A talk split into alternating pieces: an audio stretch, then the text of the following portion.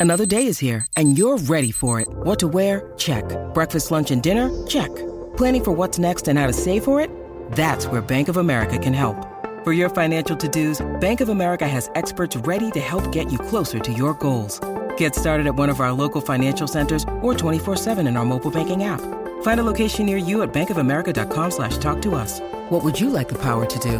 Mobile banking requires downloading the app and is only available for select devices. Message and data rates may apply. Bank of America and a member FDIC. Hi everyone and welcome to the latest edition of Grecian's Gossip. Uh, I'm Howard Lloyd, I'm joined with David Byram, Hello. Dan Clark Hello. and Jamie Hawkins. Oh, yeah. Um, a few things to discuss today. I guess the obvious point uh, is starting off with the uh, defeat to Accrington Stanley on Saturday. Now, all three of you were at the game. David, I'll start with you. What happened? Where did it go wrong? Uh, well, where did it go right? Was probably more, more to the point. No, um, I thought I thought they were just incredibly one-dimensional. Um, first half, especially, they just kept hitting up to David Wheeler, playing it long, and it just blatantly wasn't working. I think part of that is because Accrington did their homework. They kept it. They kept the defence deep. They pushed. Uh, they pressed high in midfield, and it just gave City no time on the ball. Meant Reuben Reid couldn't get in behind the defence, which is what he's very good at doing. Couldn't turn the defence. So he always always had his back to goal, which isn't his best position. And then when that wasn't working, I thought we got this plan B. We'll go to long, long to David Wheeler. But the problem was David Wheeler was double marked out the game, and they just didn't have anything else. And then, you know, two soft goals. I, I think actually, I think I put in my match analysis. Accrington played the way City played earlier in the season. That sort of quick hit hit City on the break and just be very ruthless in front of goal, and City just had no answer to that. Dan? um, sort of the whole thing. It's sort of from a from start to finish, just very very disjointed performance from Exeter City. Obviously, they made the, a few changes to the side, but then the tactics sort of just didn't kind of match up. You sort of had you know you got Joel Grant in the side comes in. You, you, he's unpredictable. He gets the ball. He'll run at players, bring some tricks. But Exeter played so deep that you know he was you know, sort of almost sitting back, defending, and sort of just couldn't. He wasn't in the game at all. But there was such a huge gap between the midfield and Reuben Reid, was very isolated up front. That meant, you know, Exeter. You sort of felt that there was no real pattern to the play or anything, and they sort of sitting so deep against a side that didn't have any pace in behind.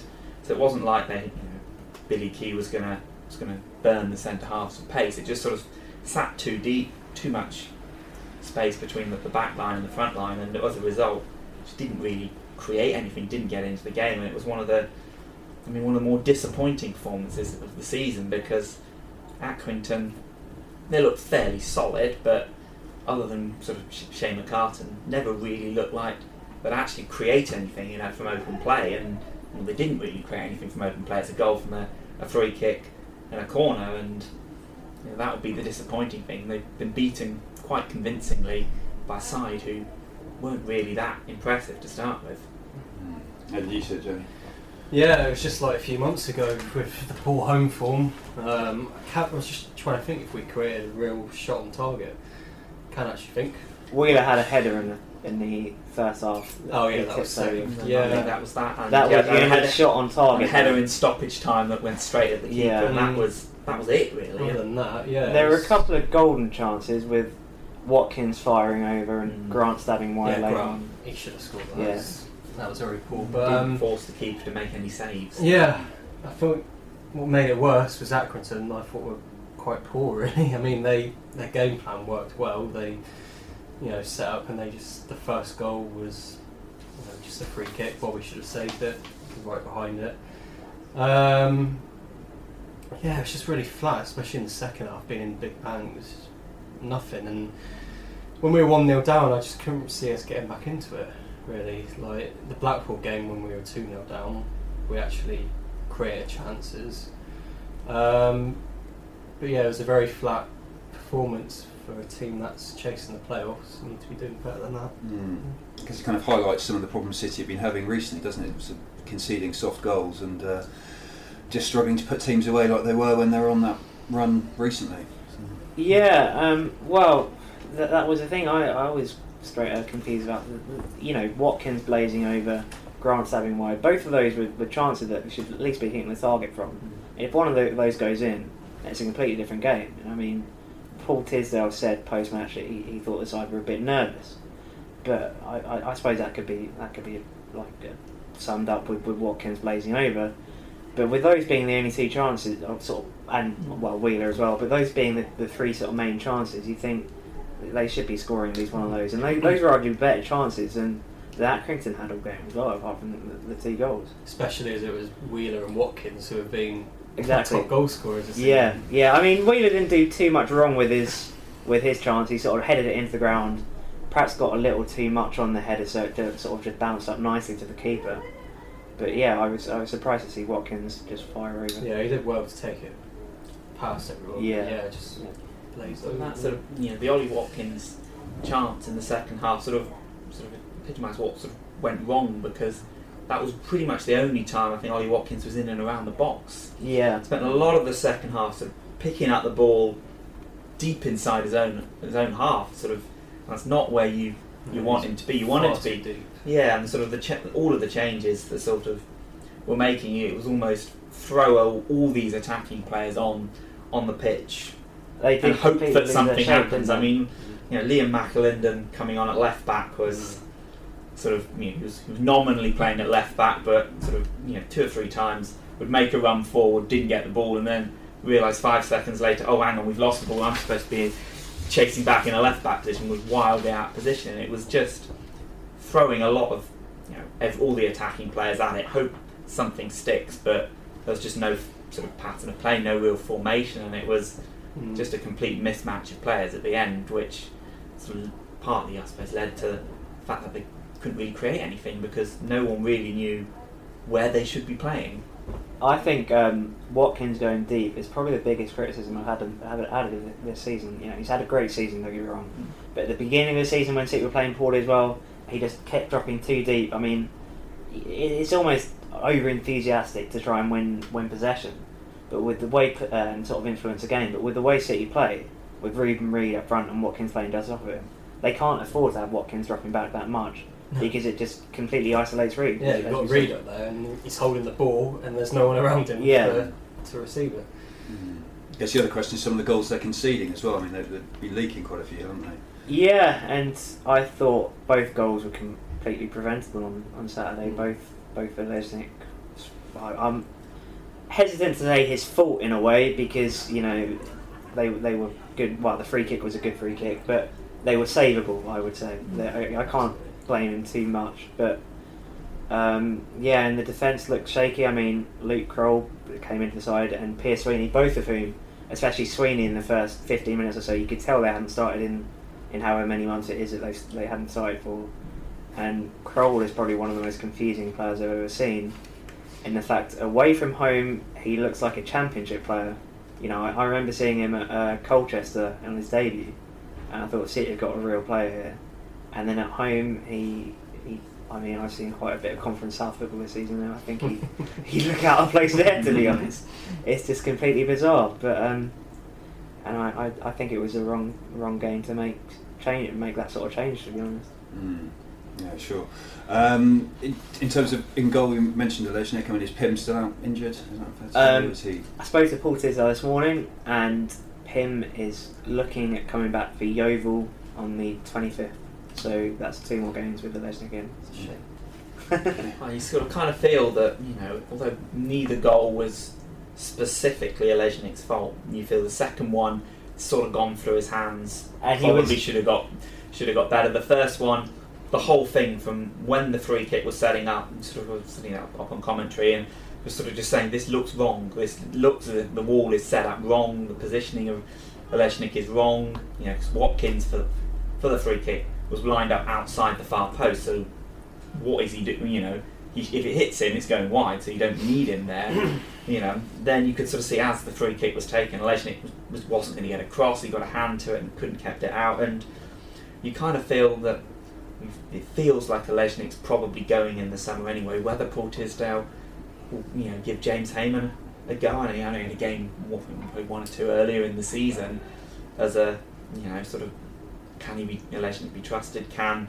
is you know if Hamon's your third goalkeeper, do you need a third choice goalkeeper at League Two? Probably not. And he sort of sees feels that with if Pym's injured and Olejnik's out of form and still in the side, then that does raise questions over James Hamon's future really as to when is he going to play. So what's the point of having him around? And w- with the second goal as well, I, I, I just point out. Sorry, sorry for interrupting. Okay. It was uh, I, I'd never seen it from Bobby Olejnik before, but he just didn't know whether to come for the ball or not. And I, I, I sort of saw the replay as well. He sort of gets caught probably about three or four yards out of his goal, try facing the ball, and just not in the right area. If he's on his line, he could save it. If he came out and collected it, he'd put the player under pressure. But that position, it, it, it, as he said, he he's just too close to be able to make a good save. And uh, I've, I've never, you know, I've always been impressed with the way he can command his box, but he just didn't know whether to come for it or not on, Mm. on, on Saturday. Yeah, I'm, I'm a big fan of Bobby actually. I've always backed him, but um, like you say, he's normally so commanding, and normally you can hear him like from the other end Yeah. shouting. But he was silent on Saturday. Didn't hear him trying to command his back four at all. Maybe because he didn't really know with Croll and Sweeney what to do with him. But I think he's just lost his confidence completely. Um, you know, being out the side recently, and yeah, like Dan said, maybe he's got an eye on the move out in the summer. And I think as well, you really saw the difference on Saturday between him and Olejnik with, with their distribution. Because as I said, everything was just going long to Wheeler, Mm. Which I've, I've noticed that Olejnik does a lot. Mm, too much. And, uh, you know, it, it just really sort of blunted them in a way because it seemed as we Now double just marked. went straight out anyway. Yeah, yeah. Mm, well, we have discussed in the past, haven't we, about distribution being perhaps a soft, soft spot for a Olejnik or not. So um, perhaps it reared its head there as well. I guess in the, the bigger picture, I mean, City remain seventh, so still in the final playoff spot, but um, suddenly looking a bit precarious. And they've got a two-point cushion, haven't they, before uh, for eighth? So, um, David, how under threat do you think that is at the moment? It is two weeks in a row that they've only stayed in the playoffs because of uh, what teams elsewhere have, have done, which isn't, you know, it's not confidence inspiring going into the final 10 games, is it? But um, I think the next, I mean, with, with 10 games left, it's easy to, let's say, this sort of big block of games are crucial, but the next four games are crucial. That's two games, Cheltenham and Yeovil, who are two teams that, you know, maybe one eye in the relegation zone, mid table, not got too much to play for. Then Mansfield and uh, Luton, two games against teams gunning for a playoff spot, one place above them, one place below them. If they get the- through those four games with, I think any less than eight points, I think playoffs are a big ask. But any more than eight points, then I think City could. Yeah, I think they'll get into the playoffs. I sort of feel there's a lot of sides, you know, sort of stumbling at the moment. It's almost like no one really wants to wants to take ownership. Sort of Carlisle lost again, they sort of they're back in the playoff picture now, and you sort of feel they've got to be looking over their shoulders at okay, let's make sure we finish seventh rather than let's make sure we finish third. I mean, Mansfield lost again at the weekend. Nobody else really took advantage of it, and it's you sort of feel that it's going to, you could Exeter might be able to sort of stumble over the line in the end. That there's no one, you know, even further down the table. You know, Stevenage have made that big run, and they they've made it from mid-table into the playoffs. But you look at the, the results of other teams around them, and you you can't see anybody else sort of being a sort of a bit of a bolter from you know I think down to about thirteenth, you know, place in the table. There's only about four or five points, but no no one there is putting together the kind of form that makes you think, you know, they can win seven of their last ten games and make the playoffs. So it's going to be a situation where it's going to be possibly teams going into that playoff picture at the end of the season out of form, stumbling around, you know, dropping lots of points, and you know, you can sort of see Exeter. You know, it's, it's not conceivable that they they failed to beat Cheltenham on on Tuesday night, but could you honestly say that Mans- you, you feel confident Mansfield are going to win as well and make the and you know they're the only team who can catch them with one win. So it's you know it's possible that even another disappointing home performance isn't actually going to affect the league position at this stage. But then it's the old cliche: Do you want to stumble into the playoffs? You know, if, mm. if you go into the playoffs on the back of a seven seven wins out of ten, you feel more confident than than sort of limping over the line, wouldn't you? But you'd rather stumble into the playoffs than miss out on the Yeah. playoffs. I suppose Yeah. that's the, And that's then the yeah, doesn't doesn't the playoffs come, anything happens form wise. But you know, I just walked out the ground on Saturday thinking we don't look like a side in the playoffs at the moment. That run that we had, winning what was it, seven, eight games in a row. That, that's what we need now. We need to be on Stevenage's run. This is the worst time to be dropping por- uh, form, sorry, and um, you know losing against teams that don't really have much to play for. It is incredible how often teams seem to stumble once they lose. Uh, you know, a long unbeaten run is broken, and then suddenly they do seem to stumble for for a few games afterwards. Um, I suggest we give Paul Tisdale's um, post-match comments a quick listen to, and uh, then we'll have a discussion on those. Disappointed, of course. Um, ten games to go. Keep on nerve. Got to keep on nerve. I've noticed a number of changes, um, particularly back line, one, one change in particular. What was, what was your thinking today? Why, what were you doing today? I, I- I'm not going to dig deep into selection. The um, that's not. There's no. There's no excuses there, nor are there no reasons there. You know, we. We're going to do well this season, it's going to be as a squad of players. It's not just ten players on the field. Squad of players, and um, whatever we're doing, we need to do it better. It's not bad today. We've had. I conceded 13 goals in the last six games. So five of those games have been with the same back four. So it's not about that back four. It's not about the players who started today. It's about collectively we need to hold our nerve and we need to find a way of getting some form back. Because today wasn't quite good enough. It was. I think it was. We, we looked stressed. We wanted to do too well. We wanted to try so hard. We rushed things we've got to relax and we've, we've got nothing. We've, won nothing. We're we're not holding any any position at the moment that's that should mean that we should should panic. There's ten games to go. We've got to go and achieve at least a playoff spot. That's our that's our baseline, and we're going to do it by holding our nerve, playing together, trusting each other, and playing to our best. We didn't do that today, and we conceded two poor goals, but invariably goals will be poor when you look back on them. So again, I'm not going to dig too deep into that either. Having listened to Paul Tisdale's post-match comments, um, what do we think about those? I mean, um, talked a bit about selection, a bit about the squad, that sort of thing. David, what did you um, make of it? Um, it's difficult, really. I- I'm not sure if you know. I, I can see why he, he thought his players looked nervous and, and they, they were rushing things, but I think partly that was because Accrington were quite did press quite highly and quite quickly in midfield, which meant they sort of had to rush and they weren't really used to it. Um, I think if you, I mean, if you look over the past seven or eight games, and yeah, you, you can make a case of, of City looking nervous, but uh, I think it's a, almost a bit of a, a rallying call to his players. You know, just relax. They haven't done anything yet, and the next ten games are going to prove crucial. Really. Dan, um, he also uh, mentions the squad quite heavily, and that talks about how the squad really needs to kind of perform. Um, do you think City have got the squad to maintain a playoff?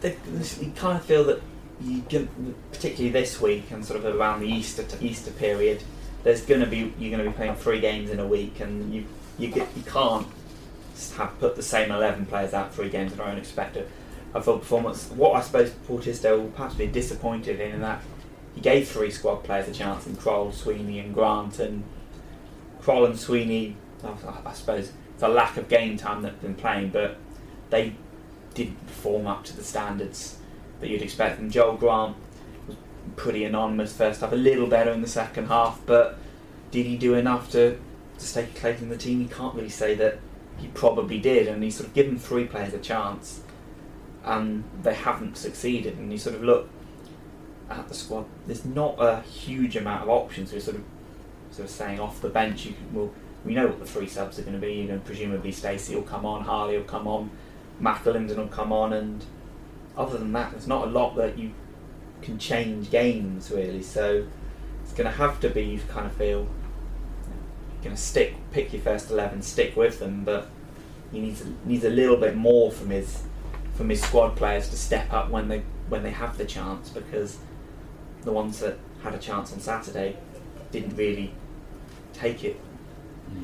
Jamie, how strong a squad do you think City have got compared to, um, well, in general, compared to the rest of the league? Um, you know, it's refreshing to have a near full squad, considering how many injuries we've had over the, the weeks and months. Um, you know, I think you look at the bench in terms of attacking wise. Obviously, you've got Simpson out at the moment. McAlinden, don't bring him on at left back.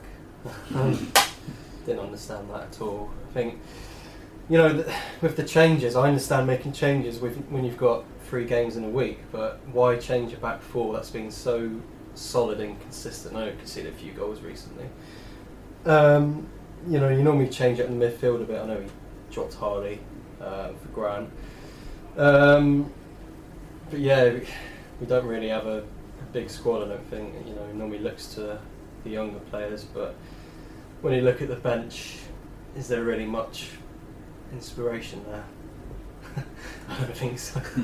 Not in a, you know. You sort of looking When you're like on Saturday, when you're two 0 down, who are you going to bring on? That's you think. Yes, he's going to change the game. He's going to. If you look at the three subs that made the other three subs, well, Troy Brown is a centre half, so he's not going to probably change it in an attacking sense. And Jordan Tillson and Matt Oakley, well, they're, they're holding midfielders, so you know you're not going to bring them on when you're 2 0 down to try and change the game because, well, that's, you know, sort of not, not an attacking way, not the way forward. And you sort of feel there's got a lot of a lot of defensive options on the bench, not much mm. going forward. I mean, obviously, I don't know how Ryan Swan. I guess he's quite a far away. He's still not, you know, putting him on the bench in this stage. You know, kind of feel Matt J. His, you know, the chance he's not gonna make it at Exeter City if he's not being considered as an option. And then you're sort of thinking, it's not a lot else. I mean, you could recall Jamie Reid from from Torquay, but he's not pulling up any trees down in a in the division below. And then you sort of there really isn't anything else out there, sort of uh, in terms of the squad. I mean, Lee Holmes coming back will be a big boost when that happens. Hopefully, the next couple of weeks. I think I'm sort of thinking possibly, or Uh, speaking to Paul Tisdale this morning, he's going to be back in training next week. So then, hopefully, back in with in contention within probably about a month or so. Hopefully. That'll be a big boost, definitely. If we can miss someone like him, um, you know, he just takes on players like they're not there, and you know, I think him and Stacey could be a great partnership. That really could be a yeah, massive boost to City, couldn't it? Certainly. Um, David, what changes can you see Paul Tisdale making for the Cheltenham game? Um, I think I'd be really surprised if Jack Stacey doesn't come back into the side, considering he was probably one of City's best players when he came on for half an hour. Um, probably Troy Brown come, coming back, I, I suppose. You know, I, I, I mean, you look at Troy Brown; he has spent a lot of the season out injured, and I don't think City's turnaround in form was was a coincidence with him coming back into the side. But yeah, you know, I I'm sure he probably could have done with the rest here reversing. Maybe um, maybe it was a wise choice to rest him on Saturday with three games in a week. And uh, I mean, Cheltenham did provide City with a tough test away from home, so I think that might have been coming to Porter's I thinking. So I think Brown might come back in. Uh, then perhaps Harley for Grant again because Joel Grant didn't really do that much. And but then it, then you're looking at it thinking, well, hang on, that's the same side that lost at Hartlepool, so it, it's it's a different difficult one really. Maybe give McAlinden a chance up front, but then he's he's been so good off the bench that it's he, he's sort of loath to not have that impact player on the bench. Dan, can you see wholesale changes or? Mm, I can't see, as we were sort of discussing, there's not the, the range of options. You feel that the three who missed out on Saturday will probably come back into the side. That would be the obvious thing. I mean, whether McAlinden for, for Reuben Reid, possibly, but then that doesn't give you sort of any kind of physical presence up front. It sort of puts you in a, I suppose, in a very difficult situation that they can't really go long because neither McAlinden or Watkins are are going to win those balls out there. So that's a very different way of playing. I mean, maybe freshen up the midfield, possibly try and you know maybe bring Tillson in there for someone. You know, maybe James or Taylor, because just to freshen it up, a different option. But there's not a wide range of things. I mean, you've obviously got to get Jack Stacey back in the side. I mean, it's but whether you play him at right back or possibly even as an out and out right winger, because for all David Wheeler has done this season, he's scored a lot of goals. He does look like an aerial presence. He sort of, as a player, has gone a little bit backwards in the sense that when he came into the side, he was you know an impact player. He'd get the ball down, he'd beat his man, he'd whip a load of crosses in, and sort of burn out after half an hour. And now you know, he's sort of added goals to that game, but can't really remember the last time he actually took on a player and beat him. And man, he sort of gets the ball and then cuts back inside. And whether you push him up front possibly and play Stacey on the right wing as a as a different option, just to just to have a look at it because Stacey does look very very good going forward, and you perhaps want to take advantage of that in a in in a way that other teams can, not necessarily coming from deep at the right back, but more of an attacking player in the game. I tell you actually, uh, moving Wheeler up front would be a, a good shout. I think I th- can't remember what game it was. Um, I it's gone from when uh, Reuben Reid. Oh, Stephen, that was it. When Reuben Reid uh, handballed it into the net. That was probably the most dangerous I've seen Reuben Reid play. Was when he was playing up front with David Wheeler, because Wheeler was playing more as an out and out target man, giving Reuben Reid something to run onto and everything like that. And post match, Reuben Reid did say he liked playing with David Wheeler up front because it was he was able to play his more natural game rather than with Ollie Watkins. He sort of makes sort of slightly different runs. Is more of an attacking midfielder or a false uh, number nine or a number ten, um, because that's a completely different different game to what he's used to. So you know, I even get the best out of Reuben Reid by by putting. Uh, Wheeler up front, but then you've got the question of what to do with Watkins. suppose you'd move him out. You'd probably move him out to the left hand side as a bit of a, a free role, I guess. It might not be the best position for him, but it's you know the only way to get him into that side. I guess it gives you. He's going to be running at full backs. He's going to be drifting inside, sort of, sort of in that kind of three-ish role. Teams might not know who to pick.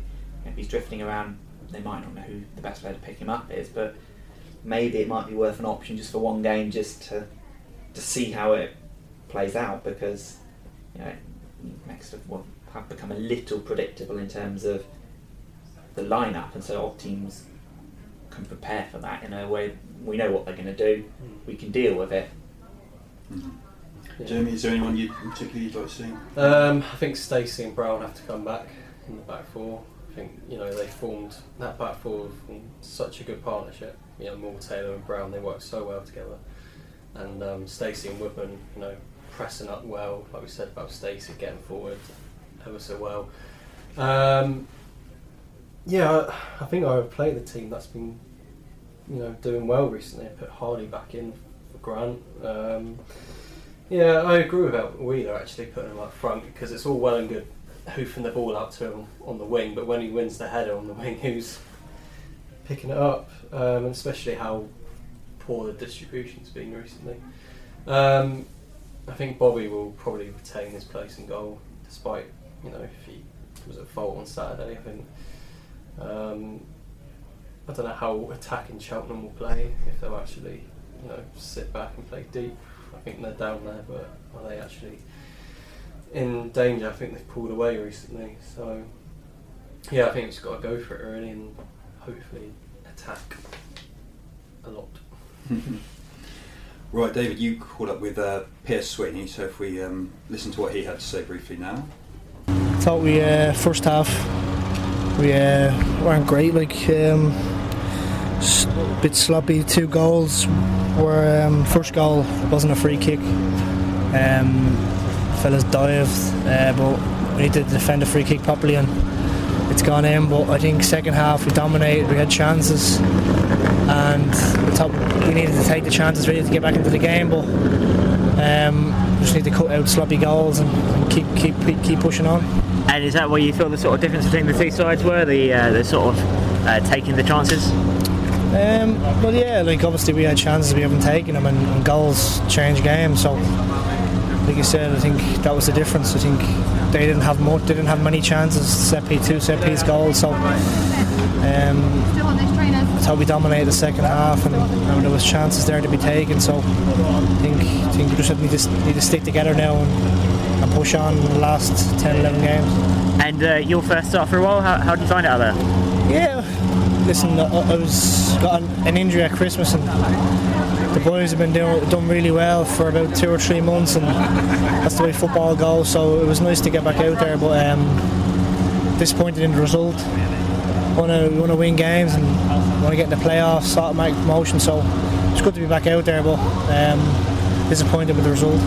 And uh, looking ahead to Tuesday, then is that a sort of big game now? Now after today's result? Um, I think regardless of today's result, it was always going to be a big game for us because we're uh, we're in the top six, seven, so we need to we need to win our games and, and keep pushing on. Like we'll just keep doing what we're doing, stick together, and, and uh, we'll take it into Tuesday's game against Cheltenham. And uh, in the next 10 games, you know, 10, uh, 10 games left of the season, is it sort of this now where the players sort of step up to the mark and, and show how much they, want to be in the playoffs at the end of the season? Um, well, we all want to. We all want to be successful. We all want to get promoted. Our aim is to get promoted. So, I think it's the most important thing is keep doing our stuff, keep sticking together, and um, believe in believe in our ability and, and our teamwork, and, and I'm sure we'll do that.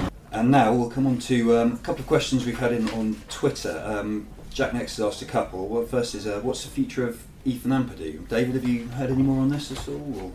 Uh, it's impossible to say, really. to be honest, you know, City had that whole uh, that whole sort of press release thing that went wrong, where they announced that he'd, he'd signed a scholarship form when it was in fact that he'd been offered a scholarship form. Uh, and since then, we've not heard anything. And I, I think generally scholarship forms, when players have signed them, are announced at the end of the season. So we might find out more then. But for the moment, I, I think it's just you know treading water in a way and just seeing what happens. I, I think. I mean, speaking earlier on about about changes for Cheltenham, I suddenly thought that Ampadu could be a good good shout in midfield, but uh, I think we've just got to wait and see with him. Really, it's, Mm. it's sort of up to him whether he signs now. I think the, the ball is rather in his court. Dan, what can you see the future holding for him? I mean, I mean, long term, can I see him in an Exeter City shirt in a couple of seasons' time?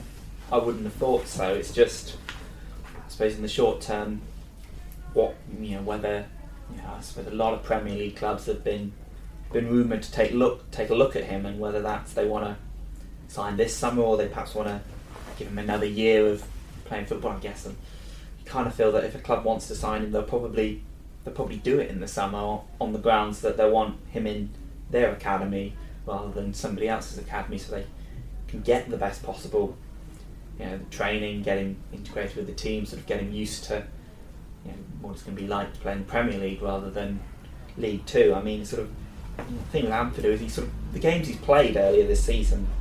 Every single time he's played, he looked as if it wasn't an issue. League Two, sort of comfortably in the side, sort of one of Exeter City's best players, and I suppose various reasons, injuries, exams, yeah, schoolwork, he's sort of just dropped out of the side, and you sort of think, well, Ethan Ampadu, you know, could be the kind of player that Exeter City need, you know, just to give him a run of games at the end of the season as a different option.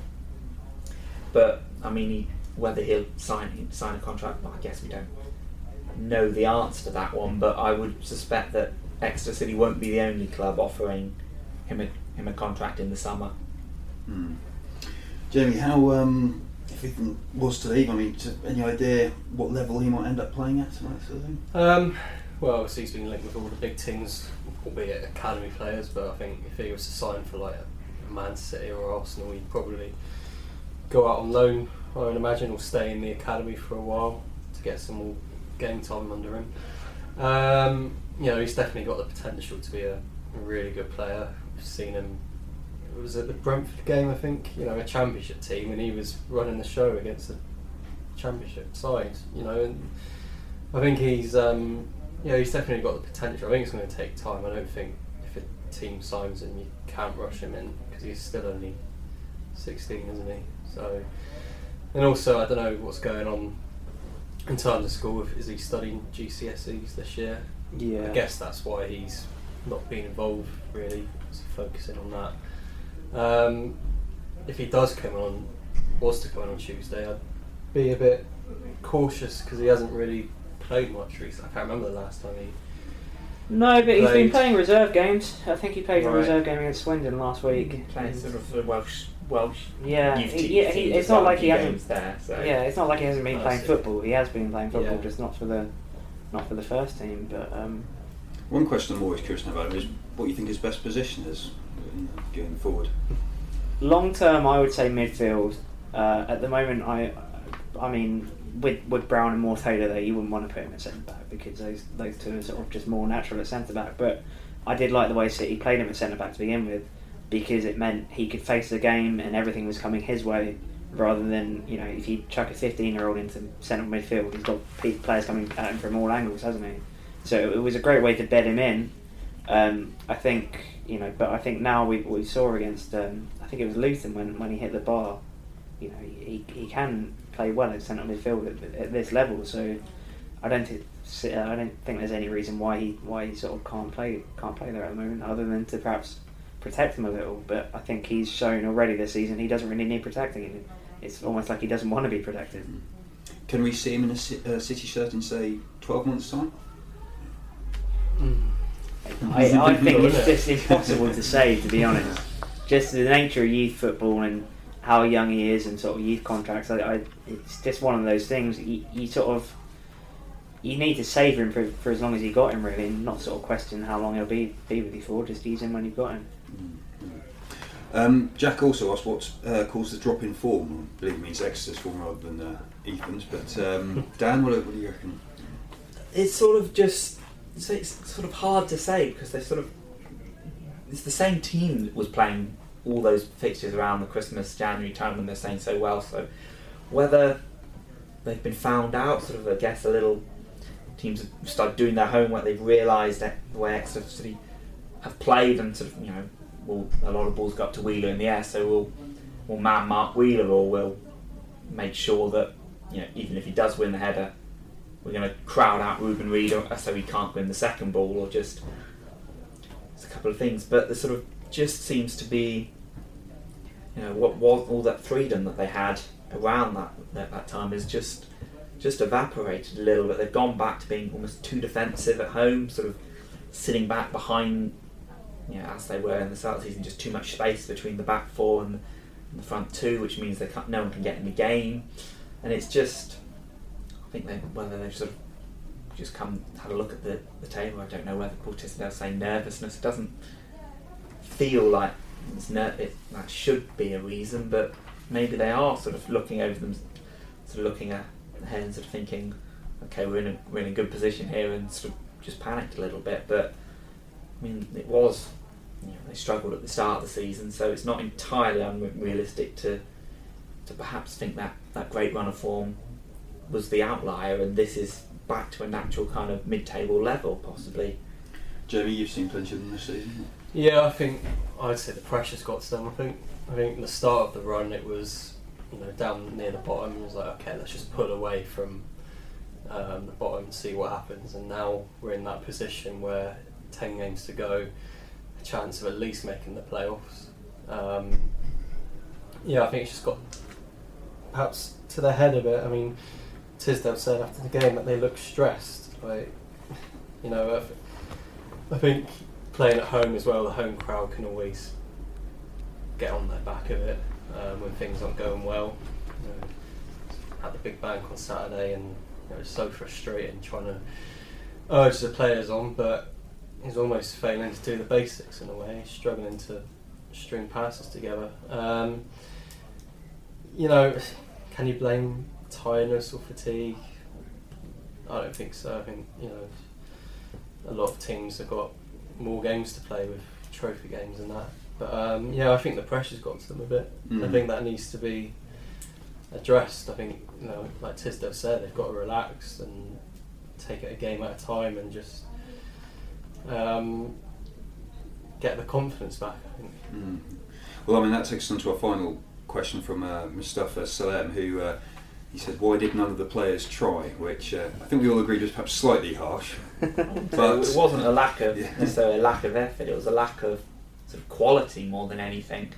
I mean, on Saturday, it's hard to pick out a player and say, I don't think you were trying. I don't think you were running around a lot. You, you know, it was there was sort of there was there was that endeavour by them. It just between the tactics and the ability and the way the game went, it just sort of the quality just wasn't there. And then I suppose they sort of lost their heads a little bit in the second half and Yeah.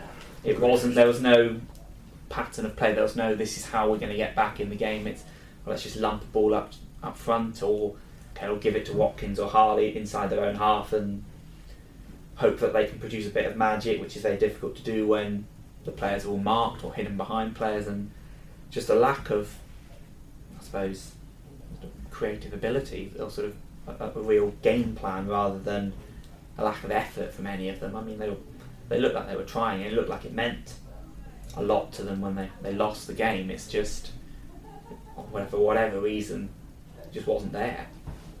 Yeah, I don't think you can accuse a squad at any point in the season of having a lack of effort. Really, you know, they, they do they do always sort of put a shift in, and I think you know fans can obviously get frustrated with, with the way the game's gone. But I, I can't recall a, single game this season where I've sort of looked at the team and thought, well, that player hasn't put in a shift or something like that. They all do put in a shift for 90 minutes, but it's just a case of uh, sometimes it doesn't go your way. Well, to finally, just to round up, can we have predictions for um, Tuesday night? Any ideas, David? Uh, 2 1 to City, I think.